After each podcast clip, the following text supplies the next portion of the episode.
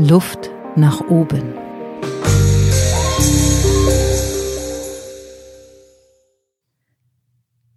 Herzlich willkommen. Es ist wieder soweit. Ich habe einen Interviewgast bei mir sitzen und freue mich wahnsinnig, dass sie die Zeit gefunden hat. Herzlich willkommen, Anahita. Schön, dass du da bist. Vielen Dank, Barbara. Ich freue mich auch da zu sein. Anahita, ja, bei mir sitzt hier eine junge Frau, ähm, iranische Wurzeln, aufgewachsen in Köln, rumänisch verheiratet, super Kombi äh, und lebt und liebt, glaube ich, auch das Kölsche in Köln. Ist das richtig? Ja, auf jeden Fall. okay, ja, eine Tänzerin zwischen den Kulturen. Und ähm, ich fand deine Geschichte ganz spannend. Wir haben uns kennengelernt ähm, bei der Stadtführung Persien in Köln. Und ich habe Anahita erlebt, wie sie eine Truppe von 25 ganz gut gelaunten und ähm, interessierten Leutchen durch Köln geführt hat. Und ja, ihr Persien oder das Persien in Köln vorzustellen. Und wer denkt, dass wir jetzt an Geschäften vorbeigekommen sind oder äh, Bauten uns angeguckt haben oder wahnsinnige Geschichtszahlen gehört haben, nein, so war es gar nicht, sondern das war eine Stadtführung anhand der Menschen. Und das hat mich wahnsinnig begeistert. Also bis heute äh, bin ich tief beeindruckt von dieser Stadtführung. Vielen Dank dafür nochmal. Ich freue mich, dass du teilgenommen hast und umso schöner, dass es äh, ja Wirkung hinterlassen hat. Das freut mich sehr. Wie bist du auf die Idee gekommen, dass du das anhand der Menschen, die Geschichte Persiens in Köln, ähm, wie, wie bist du auf diese Idee gekommen? Ja, ähm, ja, in erster Linie sollte ich sagen, das Lob gebührt äh, meinem Chef vom Kulturklüngel, äh, Thomas Bönig, der hat das Unternehmen auf die Beine gestellt. Ähm, und die Idee dazu gehabt. Ähm, ja, ich bin ausführende ähm, Moderatorin im Fall, in diesem Fall eben für die persische Führung. Es gibt auch Lateinamerika, Afrika in Köln, die Weltreise. Türkei in Köln, Türkei, genau. natürlich. Genau. Ja, ja, klar. Da gibt es sogar mehrere Führungen, weil äh, Türkei ist breiter gefächert in Köln. Mhm.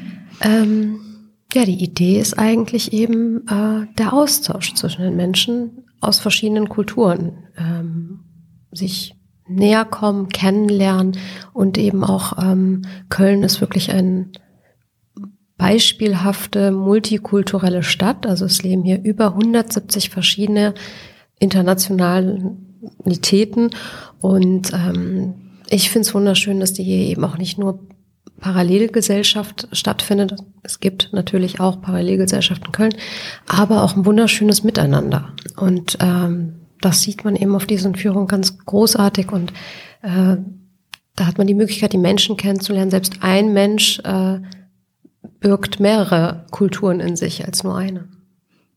Äh, hast du da ein Beispiel? Ja, also ich mache auch die Weltreise durch Köln und da finde ich sehr schön am äh, indischen Viertel, das ist am Neumarkt herum, also in der Innenstadt. Und da gibt's viele indische Läden von Lebensmittel bis Brautmodegeschäfte. Und ähm, was ganz spannend ist, auch ich, als ich das erste Mal diese Menschen kennengelernt habe, ich naiv angenommen, okay, die Leute kommen aus Indien. Und plötzlich höre ich da meine Muttersprache, also Persisch, und dann äh, höre ich auch ein bisschen Afghanisch heraus und eben auch äh, Hindu und sehe auch, dass da durch Figuren mehrere Religionen vertreten sind, also diese ähm, Figuren aus dem hinduistischen, ähm, ähm, das was wir als Elefant wahrscheinlich hier bezeichnen würden, aber Lakshmi ähm, und äh, Ganesha und weitere Figuren. Und dann habe ich einfach mal gefragt, wie das kommt. Und dann, äh, ja, ist eine zum Beispiel, ihre Familie ähm, ist damals aus Afghanistan nach Indien ausgewandert mhm. und ähm, wiederum eine Mitarbeiterin von der gleichen Dame andersherum, also aus Indien nach Afghanistan ausgewandert. Und so sprechen die halt eben beide Sprachen. Und das finde ich so wundervoll. Und ja, das mag ich. Das magst du. ähm, und ähm, ich frage mich, ob das auch für dich ein Zuhause bedeutet, wenn Leute mehrere Kulturen in sich tragen. Ist das das, was dich freut? Ja, das hast du wahrscheinlich äh, sehr gut gerade analysiert, definitiv. Ähm, ich denke, seit meiner jüngsten Kindheit oder seit dem Tag, wo ich vielleicht fühlen oder denken kann, dass an mir schon etwas ein wenig anders ist als vielleicht meine Schulkameradin, die Lena heißt und ihre Familie auch nach einer Müller trägt, mhm. ähm, dass an mir schon etwas anders ist. Mein Name kann nicht jeder aussprechen. Ähm, bei uns zu Hause gibt's andere Lebensmittel. Mhm. Ähm, und da ist es ja wahrscheinlich vom Gefühl her sehr angenehm zu sehen. In Köln fühle ich mich wohl, wenn ich hier durch die Straßen laufe es ist meine Heimat auch, aber auch durch diese kulturelle Vielfalt fühle ich mich nicht fremd. Mhm. Ähm, damals, als du das das erste Mal gedacht hast, bei mir ist irgendwas anders. Wie alt warst du da? Weißt du das noch? Ähm, Oder gibt es so ein erstes Erlebnis, wo eine Freundin aus der Schule mitgekommen ist und gesagt hat, ah, was ist ja. das denn? Oder also mir, das ist ja eigentlich ganz banal und witzig, aber mir ist ein ähm, äh, Erlebnis noch im Kopf geblieben. Da war, ähm, da war ich, glaube ich, wahrscheinlich äh, Unterstufe auf dem Gymnasium, also fünfte, sechste Klasse. Mhm. Und ein äh, Freund ist mit zu uns nach Hause gekommen, den fand ich auch ganz cool natürlich. Und ähm, der ist mit anderen Freunden sind wir zusammen zu, zu mir nach Hause gegangen. Bei mir durften auch immer Freunde kommen. Also man, das ist auch etwas, was ich nicht immer bei allen Freunden so erlebt habe. Also bei mir war immer, meine Eltern haben immer jeden willkommen geheißen. Meine Mutter hat dann natürlich auch immer für alle gekocht. Und das, obwohl sie arbeitstätig war, aber irgendwie war das, gehörte sich das wahrscheinlich für eine Iranerin so. Und er hat dann ganz laut gerufen, hier steht ein fettes Nutella-Glas auf dem Kühlschrank. Das ist so typisch äh, für Iraner oder für, für Ausländer, ich weiß gar nicht mehr. Mhm. Und da habe ich gedacht so, hä? Also, das habe ich ja noch nie gehört. Ich dachte, das ist jetzt tatsächlich kultureller. nee, also aber, tatsächlich so was ganz also Banales. Okay. Und da dachte ich so, dass das jetzt irgendwie anders bei mir ist, okay. Aber da, da habe ich gemerkt, dass überhaupt dieser Ausdruck kommt. Bei dir oder bei euch ah, ist etwas okay. anders. Also er hat eigentlich diesen Unterschied mitgebracht durch seine Perspektive. Schon, ja. Du hast es eher über außen gelernt, dass was anders ist. Natürlich, weil ja. für dich war die Welt völlig klar, so wie sie Exakt. war. Zu Hause iranisch, draußen Kölsch. Ja. Mhm. Ich sage jetzt immer so Kölsch, also Deutsch. Ne? Also ja, ich weiß nicht, sind Kölsch. wir schon, sind wir was Besonderes in Köln? Auf jeden Fall. Das, auf jeden Fall. Da spricht die kölsche Seele aus der Anahita. ich fühle mich schon als kölsches Mädel. Also wenn man hier aufwächst mit Karneval, dem leckersten Bier ähm, und auch, ja, doch, dem kölschen Slang. Also es ist schon, äh, ich fühle mich schon als Kölsch oder als Kölnerin, nicht unbedingt als Deutsche. Mhm. Wie geht's deinen Eltern? Äh, können die das auch so von sich behaupten? Was, was würde dein Vater auf die Frage antworten? Ja, müsste ich tatsächlich ihn selber fragen. Das weiß ich gar nicht. Ähm, ich würde behaupten, dass er jetzt heute auch nicht sagen würde, er sei Iraner, sondern mhm. wenn dann Deutsch-Iraner. Aha. Ähm, Wie weil, viele Jahre lebt er hier? Genau, er lebt schon seit ähm, 33 Jahren in Köln und tatsächlich über 35 Jahre nicht mehr im Iran. Das heißt, er lebt mehr Zeit seines Lebens, ich habe einen relativ jungen Vater, würde ich sagen, er lebt mehr Zeit seines Lebens nicht im Iran äh, mhm. als wie im Ausland. Und daher, mhm. ähm, ja. Ja, jetzt äh, kommen wir zu so einer kleinen Pause und äh, sicherlich zu ähm, dem Moment, wo ich gedacht habe bei der Führung, wow, okay, das ist eine einzigartige Geschichte auch.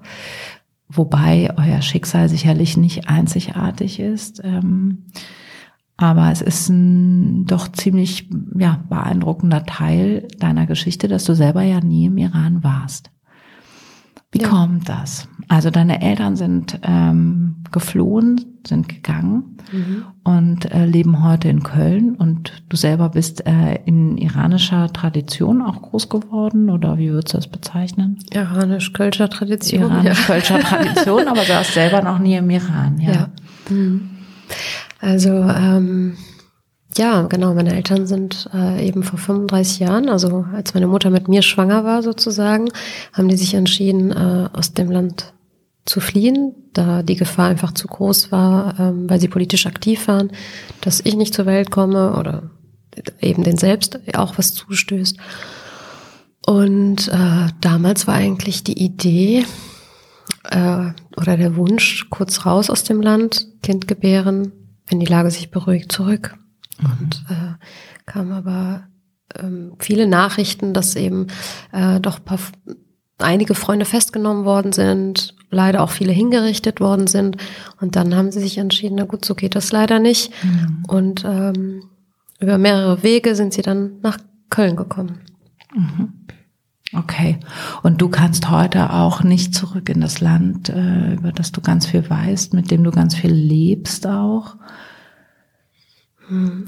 Also ähm, ich könnte wahrscheinlich schon hin, wäre ein bisschen problematisch, weil ich ähm, nicht als Deutsche einreisen darf, trotz deutschem Ausweis. Ich müsste mit iranischem Geburtsort oder selbst nur iranischen Namen, also meine Schwester ist in Köln geboren, aber selbst sie, weil ihre Eltern iranischen Ursprungs sind, müsste sie einen persischen Pass beantragen. Also tatsächlich darf man hier in dem Fall beide Staatsangehörigkeiten haben mhm. oder hat sie automatisch. Und ähm, genau, müsste mit dem persischen Pass einreisen. Also man würde als Iraner gelten mit iranischem Recht. Mhm. Ähm, und da ist die Gefahr einfach, dass ich zwar einreisen kann, aber die mich eventuell festhalten dort und nicht ausreisen lassen. Mhm. Und als ich das gehört habe, habe ich mir so die Frage gestellt, wie, wie, wie, wie, es, wie sich sowas wohl anfühlt. Ne? Also mhm. wie geht es jemandem, der eigentlich so von seinen Eltern eine bestimmte Kultur mitbekommt, aber ja selber noch nie in diesem Land war. So Und ich glaube, dass äh, viele Leute, die ich jetzt als Deutsche in Bergisch Gladbach geboren, habe mal in Hessen gelebt, aber jetzt bin ich ja wieder in Köln, so alles gut.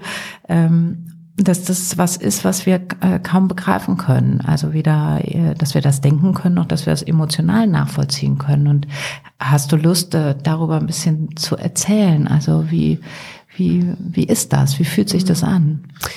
Also vielleicht ähm, einfach so kleine Alltagsanekdoten, um das mal so näher zu bringen, weil so richtig bewusst ist mir das auch nicht immer, mhm. sondern so ganz kleine Momente im Alltag lassen mich spüren, was das bedeutet. Ähm, ich arbeite ja in dem Familienunternehmen, in einer persischen, also in einem interkulturellen Buchhandlung, aber per, in einem persischen Verlag und unsere Kundschaft in der Verlagsbuchhandlung sind überwiegend natürlich Menschen aus, aus dem Iran oder iranischen Ursprungs. Ich benutze übrigens Persien und Iran als Synonym, verzeiht. Ja, das ich sehe da kein, ich sehe da keinen Unterschied. Für mhm. mich ist das eins. ähm, aber wenn ich ähm, richtig müsste ich vom Iran reden, weil Iran ist ein Vielvölkerstaat und Perser sind nur ein Teil davon. Also, wenn Menschen aus dem Iran bei uns reinkommen oder iranischsprachig und ähm, die fragen nach einem Buch. Und nicht immer kann ich flott antworten, weil ich kann mittlerweile lesen und schreiben, also es ist eine andere Schrift, ähm, aber nicht, wie ich halt eben fließend Deutsch spreche und lese und schreibe. Ähm, und ich habe mich anfangs sehr geschämt, wenn ich ein Buch nicht gefunden habe oder obwohl ich überzeugt war, wir haben das Buch nicht, war ich einfach so verunsichert, dass die Leute dann gesagt haben, ja, du findest das wahrscheinlich nur nicht, weil du kannst ja nicht so gut Persisch, also die Sprache, Persisch oder Iranisch. Und dann habe ich mich oft verunsichern lassen. Ähm, und dann irgendwann habe ich gedacht, naja, Anna, sei doch eigentlich stolz, Anahita, oder Abkürzung Anna, sei doch stolz, du warst noch nie in diesem Land und trotzdem sprichst du diese Sprache und du kannst sogar ein wenig lesen und du kannst hier in diesem Laden arbeiten und du weißt, was du hier leistest. Lass dir doch nicht von anderen Leuten verunsichern, ähm, dass du es nicht gut perfekt sprichst oder liest, sollen die doch erstmal eine andere Sprache, wo sie noch nie waren und mhm. nur durch Hören, Hören und Sehen und Schmecken und Riechen, keine Ahnung, gelernt haben, sollen die das doch erstmal machen. Und das hat schon ein wenig gedauert. Mhm. Also auch so die Erwartungen der eigenen Herkunftskultur zu erfüllen, das ist wahrscheinlich schwierig, weil du bist ja irgendwie auch hier komplett groß geworden, ne? in aller ja. Freiheit und mit allen Möglichkeiten und ähm, da gucken ja dann auch äh, andere Augen wieder auf dich. Absolut. Äh, ja. ähm, kannst du sagen, wo du mehr zu Hause bist, in welcher Kultur? Ja, es ist schwierig. Also ich fühle mich ja tatsächlich Kölsch, weil ich weiß nicht, ob ich sagen würde Deutsch. Ich weiß nicht, wie, ob ich mich in äh, tiefsten Bayern irgendwie heimisch fühlen würde hat bestimmt auch seine schönen Seiten, aber ich fühle mich Kölsch. Ähm, mhm. Und also im Multikulti auch zu Hause, ne? wenn ich das ja, richtig verstehe. Ich würde auch sagen, Köln ist jetzt mein, natürlich meine persönliche Sichtweise, aber ich würde sagen, Köln ist man kann nicht immer alle Menschen in einen Topf werfen, aber Köln, Kölner würde ich, wenn ich es jetzt mal so mache. Also keinen kann man in einen Topf Nein. werfen, außer in Köln, da können wir alle in einen Topf werfen. Und jetzt, was kommt unten genau, raus? Ich was kommt da raus? Würde ich sagen, sind offene Menschen, herzliche Menschen. Ähm, vielleicht gerade, weil es so Multikulti ist, ist man nicht, mh, mm, nicht vorweg immer verschlossen. Ähm, man ist mehr dran gewöhnt, andere Sprachen zu hören, andere Gerüche zu riechen und dadurch nicht direkt abgeschreckt. Während ich, wenn ich jetzt irgendwie in ähm, Karlsruhe oder in Baden-Baden öfters mal war, ganz tolle Städte, ganz liebe Menschen, aber ich spüre einen Unterschied. In der Offenheit, im Zugang zu auch, dir. Ja, und vielleicht auch durch, durch ähm, das Kennen einfach. Mhm. Können, ist ganz normal, ne? Wenn man etwas nicht kennt, das fremd ist, ist man erstmal scheuer oder stellt andere Art von Fragen, als mhm. wenn man natürlich jetzt schon irgendwie 50 Türken kennengelernt hat und ein paar Iraner und noch ein paar Afrikaner, dann mhm. sagen wir ja noch eine, ist okay. Also es kann ist nicht so ja, Ich treffe jetzt auch nur noch Iraner seit ja. der Führung eigentlich. Jeden Kiosk, in den ich gehe, äh, genau. Ja, ja nee, ist, ähm, Klar, du hast natürlich nochmal einen neuen Fokus und andere Sachen, auf die du achtest. Ähm, würdest, also kennst du sowas wie Alltagsrassismus? Kennst du so ähm, Rassismus auf der Straße in Köln? Ist dir das schon begegnet? Zum Glück mir ganz persönlich noch nicht. Ich hatte, ähm, dass ich ähm, in der Grundschule oder seit der Grundschule habe ich eine sehr gute äh, Freundin aus ähm, einem afrikanischen Land, oh Gott, jetzt schäme ich mich, aus Kongo, so, aus Kongo. Und ähm, ich bin einmal mit ihr und ihrer Mutter äh, von unserem Hort, das ist so eine Nachmittagsbetreuung, ich mhm. weiß nicht, ob heute Menschen noch Horts kennen, aus einer Nachmittagsbetreuung, ja, ähm, an einem Haus in Zollstock in unserer, ähm, ja, in unserem Viertel vorbeigelaufen und wurden beschimpft. Und bis dato kannte ich das nicht. Das hast du noch nie erlebt und hast das Nein. nur in dieser Situation mit denen Nein. erlebt. Ich bin äh, in Ehrenfeld aufgewachsen als Kind. Das war noch multikultureller, damals auch noch als heute, würde ich sagen. Heute ist es ja mehr Hipster. Damals war es eher so ein, ja, viele Italiener und Türken haben dort gelebt. Mhm. Und da kannte ich das nicht. Und dann, äh, und dann eben, das, ich glaube, ich war mm, ja so neun, zehn Jahre alt, weil ich bin dann umgezogen aus Ehrenfeld nach Zollstock mit neun und da habe ich das plötzlich erlebt. Da lebten tatsächlich nicht so viele Ausländer und auch nicht so viele wahrscheinlich Afrikaner und dann ja, das war für mich schockierend. Mhm. Ich glaube, ich habe auch noch nie darüber gesprochen. Mhm, okay. ja, das, das war doch ähm, das erste Mal, wo ich sage, dass mir bewusst als Kind oder Jugend, ja, doch als Kind das aufgefallen ist. Ich erlebe es manchmal ähm, nicht, würde ich sagen, nicht böswilligen Rassismus, aber äh, ungebildeten Rassismus, würde ich das nennen, wenn bei uns in den Buchladen Leute kommen und sagen, ja, warum tragen Sie denn kein Kopftuch? Und dann denke ich, naja, wenn du es verstehen würdest, dann würdest du als letztes mich diese Frage fragen. Mhm. Ähm, trotzdem nett, dass die Leute sich überhaupt interessieren. Was Aber, sagst du dann? Ja, dann erkläre ich halt, dass nicht jeder, der aus dem Iran kommt oder stammt, eben auch äh, Muslim ist. Mhm. Ähm, so wie nicht jeder, der aus Deutschland ist, Christ ist. Mhm. Wir wachsen äh, mit der christlichen Kultur hier auf. Die Feiertage sind christlich. Äh, der Sonntag ist mhm. ein ganz rein christlicher Tag. Aber nicht jeder ist Christ, also ein Christ. Nicht jeder trägt ein Kreuz. Mhm. Und das sind die Klischees, die es uns einfacher machen, ne? So uns, äh, uns allen Menschen. Äh, die Schubladen gehen auf und wir versuchen die Welt uns zu erklären und äh, setzen dann nur noch eins und eins zusammen. Aber in der Differenziertheit der Betrachtung der Menschen und der Kulturen liegt natürlich auch ja eine große Kraft, wenn wir das können. So dafür muss ich aber die Angst vor Fremdheit, glaube ich, abbauen. Ja. Ähm, ich mache diesen Podcast zum Thema Veränderung und dann frage ich die Leute immer, wenn ich dann so ein bisschen begreife, ähm, was sie so machen oder wer die sind, dann ist meine Frage, ich glaube ja, dass du besonders gut in Veränderungen bist. Das war ja meine These, die du gar nicht direkt so bestätigen konntest. Ne? Mhm. Das, kann, ja, das finde ich irgendwie gar nicht. Aber äh, ich frage mich, was Menschen, die äh, in dieser Interkulturalität die ganze Zeit hin und her surfen und so viele, äh, also mit der Verschiedenheit äh, ständig umgehen, was die besonders macht. Und das ist für dich, glaube ich, selber total schwer zu erzählen, weil das ist mhm. ja einfacher für mich, das bei dir zu erkennen. Aber ich glaube schon, dass du ähm, mit Veränderung anders umgehst als jemand, der in einer Kultur groß geworden ist. Ähm, wenn ich dich jetzt frage, was macht dich aus in dieser, ja, zumindestens in dieser bikulturellen Situation? Was, ähm, was macht dich da aus? Bist du mal die eine, mal die andere? Hast du mehrere Persönlichkeiten? Kannst du die schneller hin und her switchen? Mhm. Bist du reflektierter? Bist du, was, ja, es ist wirklich schwierig. Ne? Kannst du dich schnell da einfühlen in neue Situationen, wenn du in fremden Ländern bist? Du hast ja Ethnologie studiert, interessanterweise. Ja. Ne?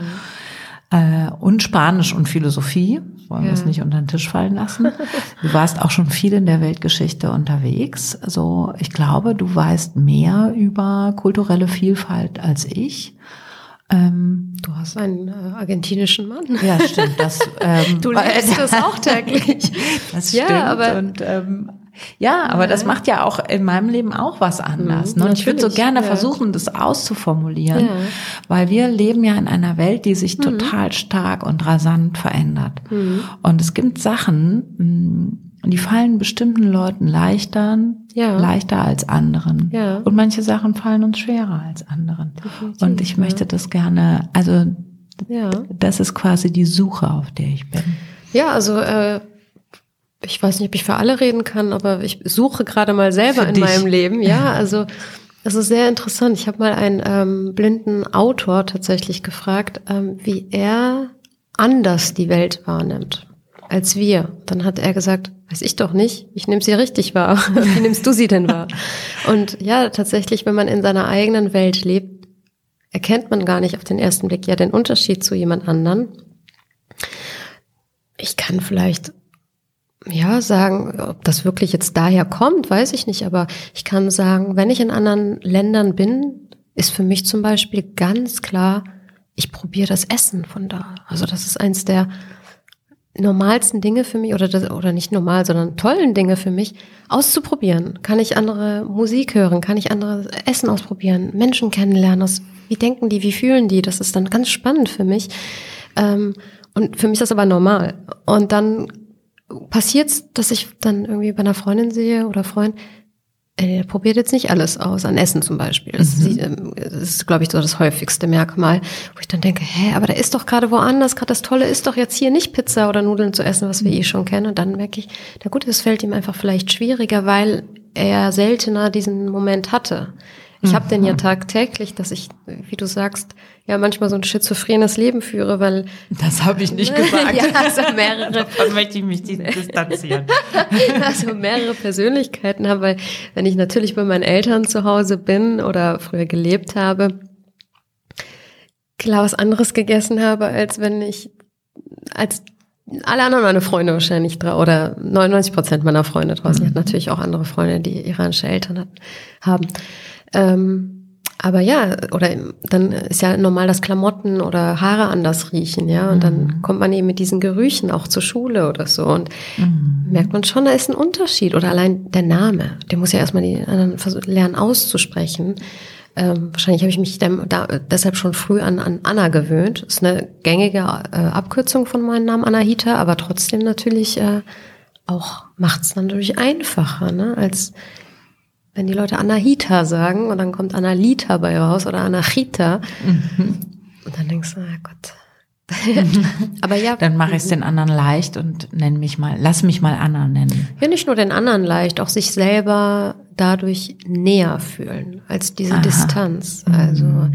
es ist, würde ich sagen, immer, immer ein Spiel von beiden Seiten. Nicht nur also so sehe ich auch Integration. Ich sehe Integration nicht, dass wenn jetzt viele Menschen aus Iran, Syrien, ähm, jetzt leider auch wieder Türkei kommen, nicht, dass man jetzt, wenn man hier aufgewachsen ist und hier lebt oder Bio-Deutsch ist, das Wort ist unschön, aber sage ich jetzt mal, um es mhm. klar zu differenzieren, dass man hingeht und ähm, nur den es einfach machen will, indem man meint, den Koran, ich erlebe das ja täglich im Buchland, den Koran kaufen zu müssen oder das Essen zu kochen, was die kennen, ähm, oder wenn da irgendwie Pflegemütter die Sprache lernen und so. Das ist großartig, das ist total nett und einfühlsam, aber Integration ist beide Seiten. Das heißt auch, denen zu zeigen, wie läuft's hier und ähm, ich bin sehr dankbar, dass ich hier lebe. Ich lebe nur, weil ich hier lebe, sonst wäre ich wahrscheinlich gar nicht auf der Welt oder meine Eltern. Ähm, hier wurden ähm, mit Ach und Krach tolle Regeln aufgestellt. Viele verpönen die deutschen Regeln, aber deshalb funktioniert's hier. Deshalb haben wir Meinungsfreiheit. Wir haben hier Kleidungsfreiheit, äh, Frauenrechte. Das ist alles hart erarbeitet worden. Und für mich ist Integration, wenn man auch zeigt, wie, was die Rechte hier sind oder die Regeln. Und auch offen ist für den anderen und seine mhm. Kultur, der hierher kommt. Mhm. Jetzt bin ich, glaube ich, völlig aus dem nee, Plan super. gekommen. Nee, super. Also ich hab, muss gerade an den Copyshop denken, wenn man das darf. Ich weiß gar nicht, ob man das verraten darf.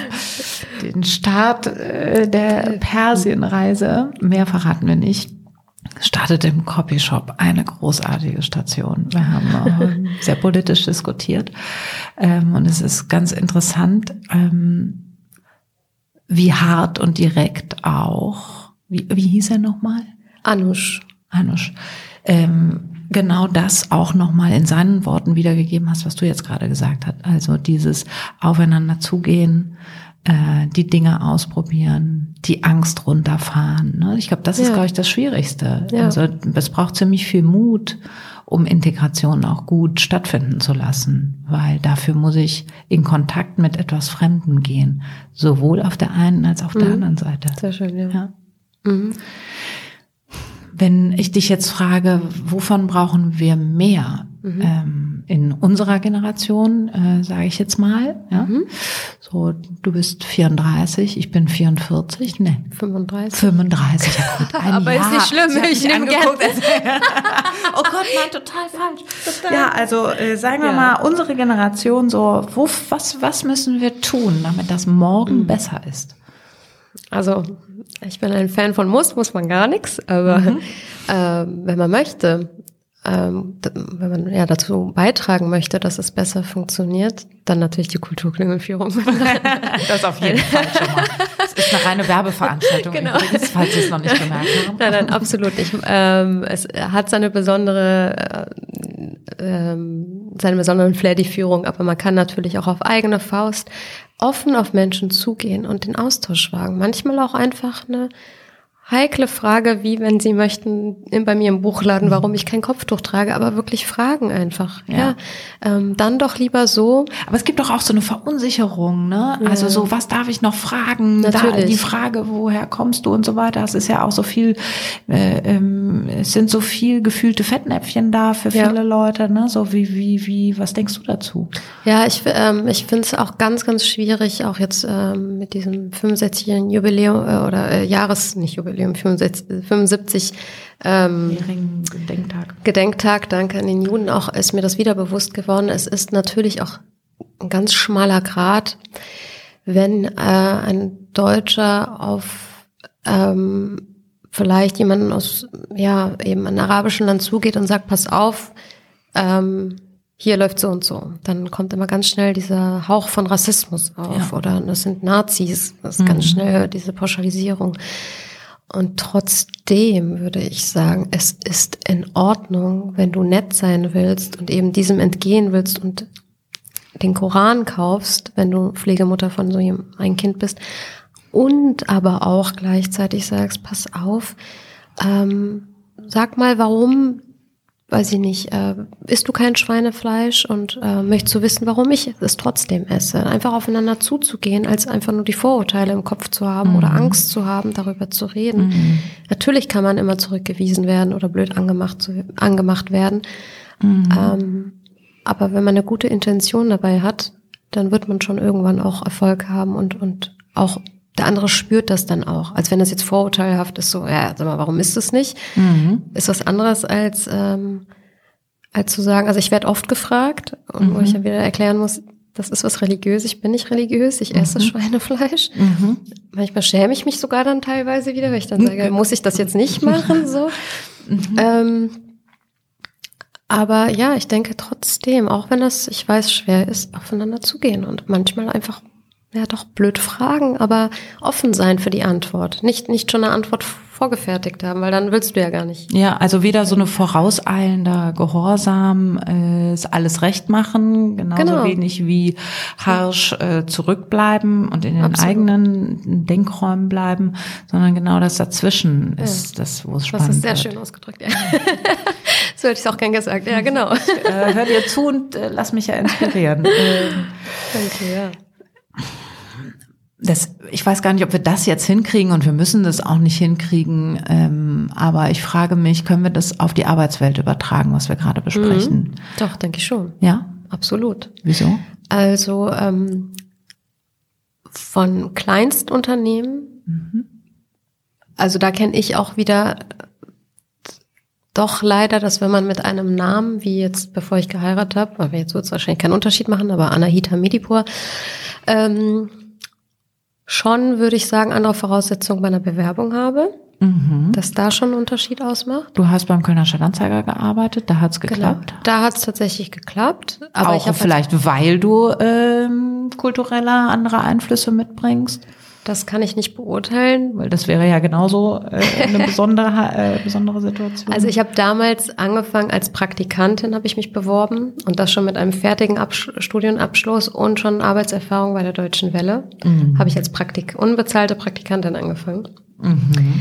Ich glaube auch, dass mein das war ein Einstellungsgrund, meinst du?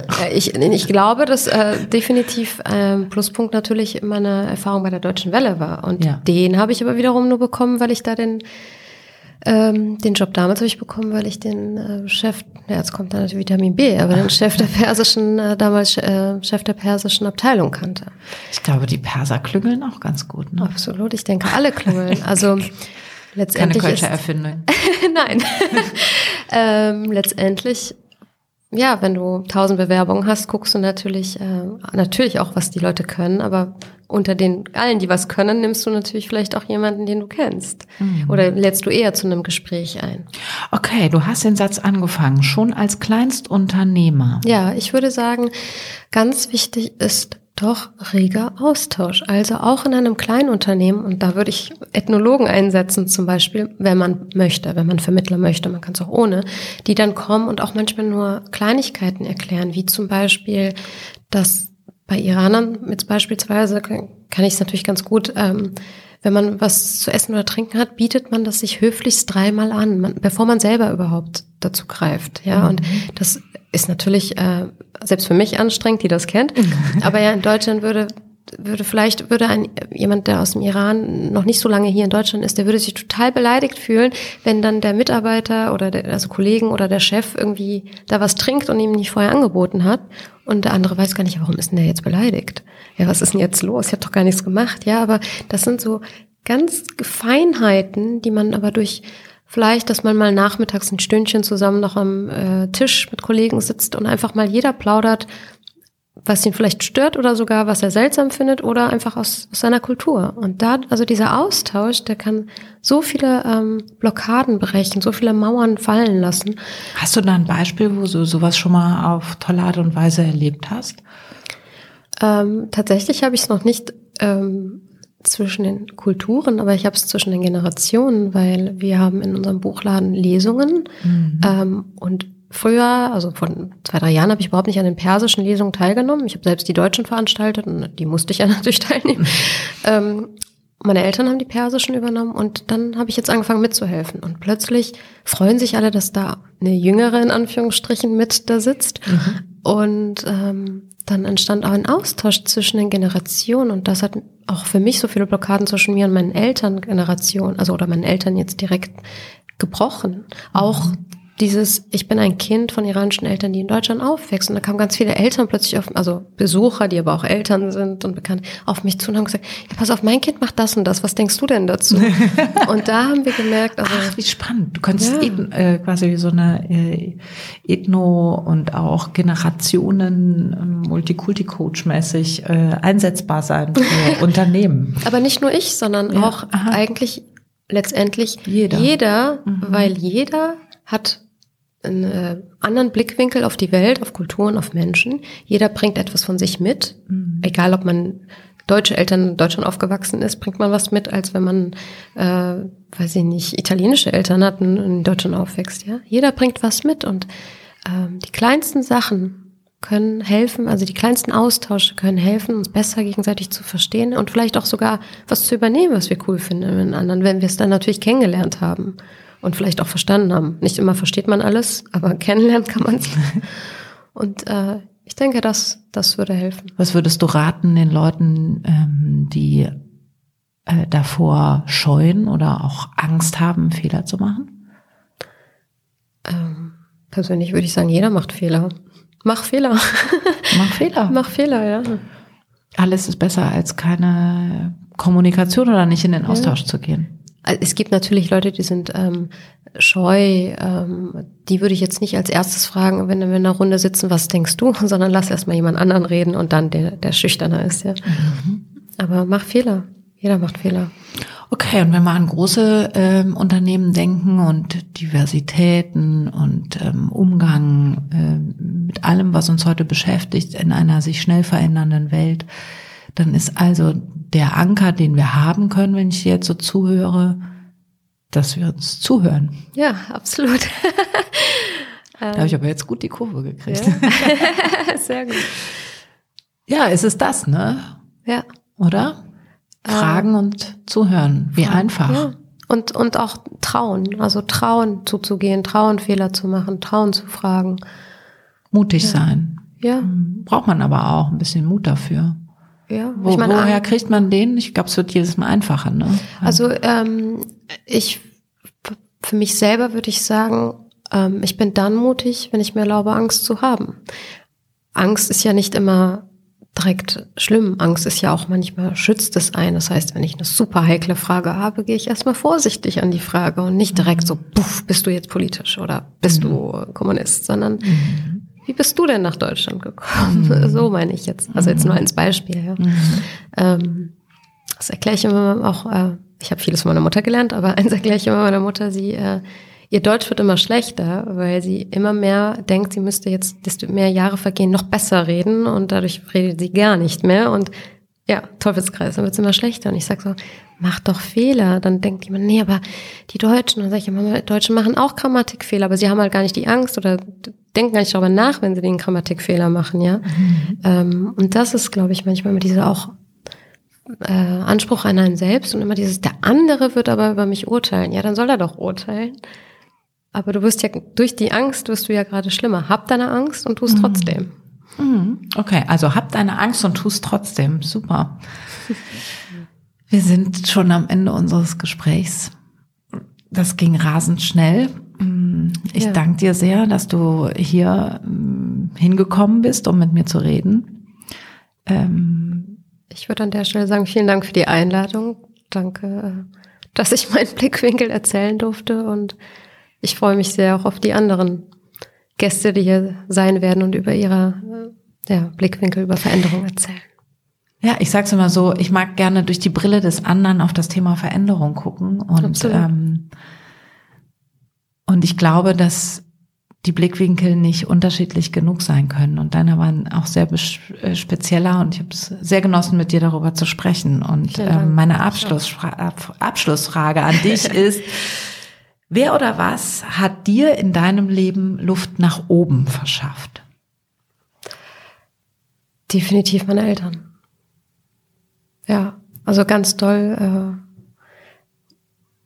ja, meine Mutter und nicht mein Vater äh, nicht genug äh, gebürtig zu danken, aber meine Mutter. Kannst du, wie hat sie das gemacht? Ähm, ich würde sagen, sie ist für mich ein Vorbild, was Offenheit betrifft. Also wirklich, äh, allein eben meine ich ja, dass in, in meiner Kindheit immer jeder jedes Kind bei uns willkommen war, aber auch mein, mein Vater, also auch für ihn ist bestimmt schwierig gewesen, aus einer Kultur zu kommen, wo doch schon ein bisschen auch Traditionen gelten, was vielleicht Tochter betrifft oder so, und er da seine, vielleicht gegen seine eigenen Regeln, die er gelernt hat, doch ein bisschen auch versucht hat, offener zu sein. Und ähm, da würde ich sagen, ja, meine Eltern, die einfach versucht haben, offen zu sein für das, wo sie jetzt neu leben, auch diese Regeln anzunehmen oder diese Sichtweisen zumindest sich anzuschauen und dann einen Mix vielleicht aus ihrer, was sie selber kannten und aus dem Neuen zu machen. Ja. Wow, danke. Danke. Ein guter Mix, ein, ähm, ein, ein guter Mix für die Luft nach oben, für mehr Freiheit im Denken und für die Möglichkeit, sich zu verändern. Danke, dass du da warst, Anahita. Ich äh, schließe jetzt mit dem Zitat von Hendrik Ibsen, der interessanterweise 27 Jahre im freiwilligen Exil gelebt hat und dort entstanden seine bedeutendsten Bühnenwerke. Und mhm. das Zitat lautet so, zu Fragen bin ich da, nicht zu antworten. Luft nach oben. Ein Ventilator bei Windstille Inspiration für Zeiten der Veränderung.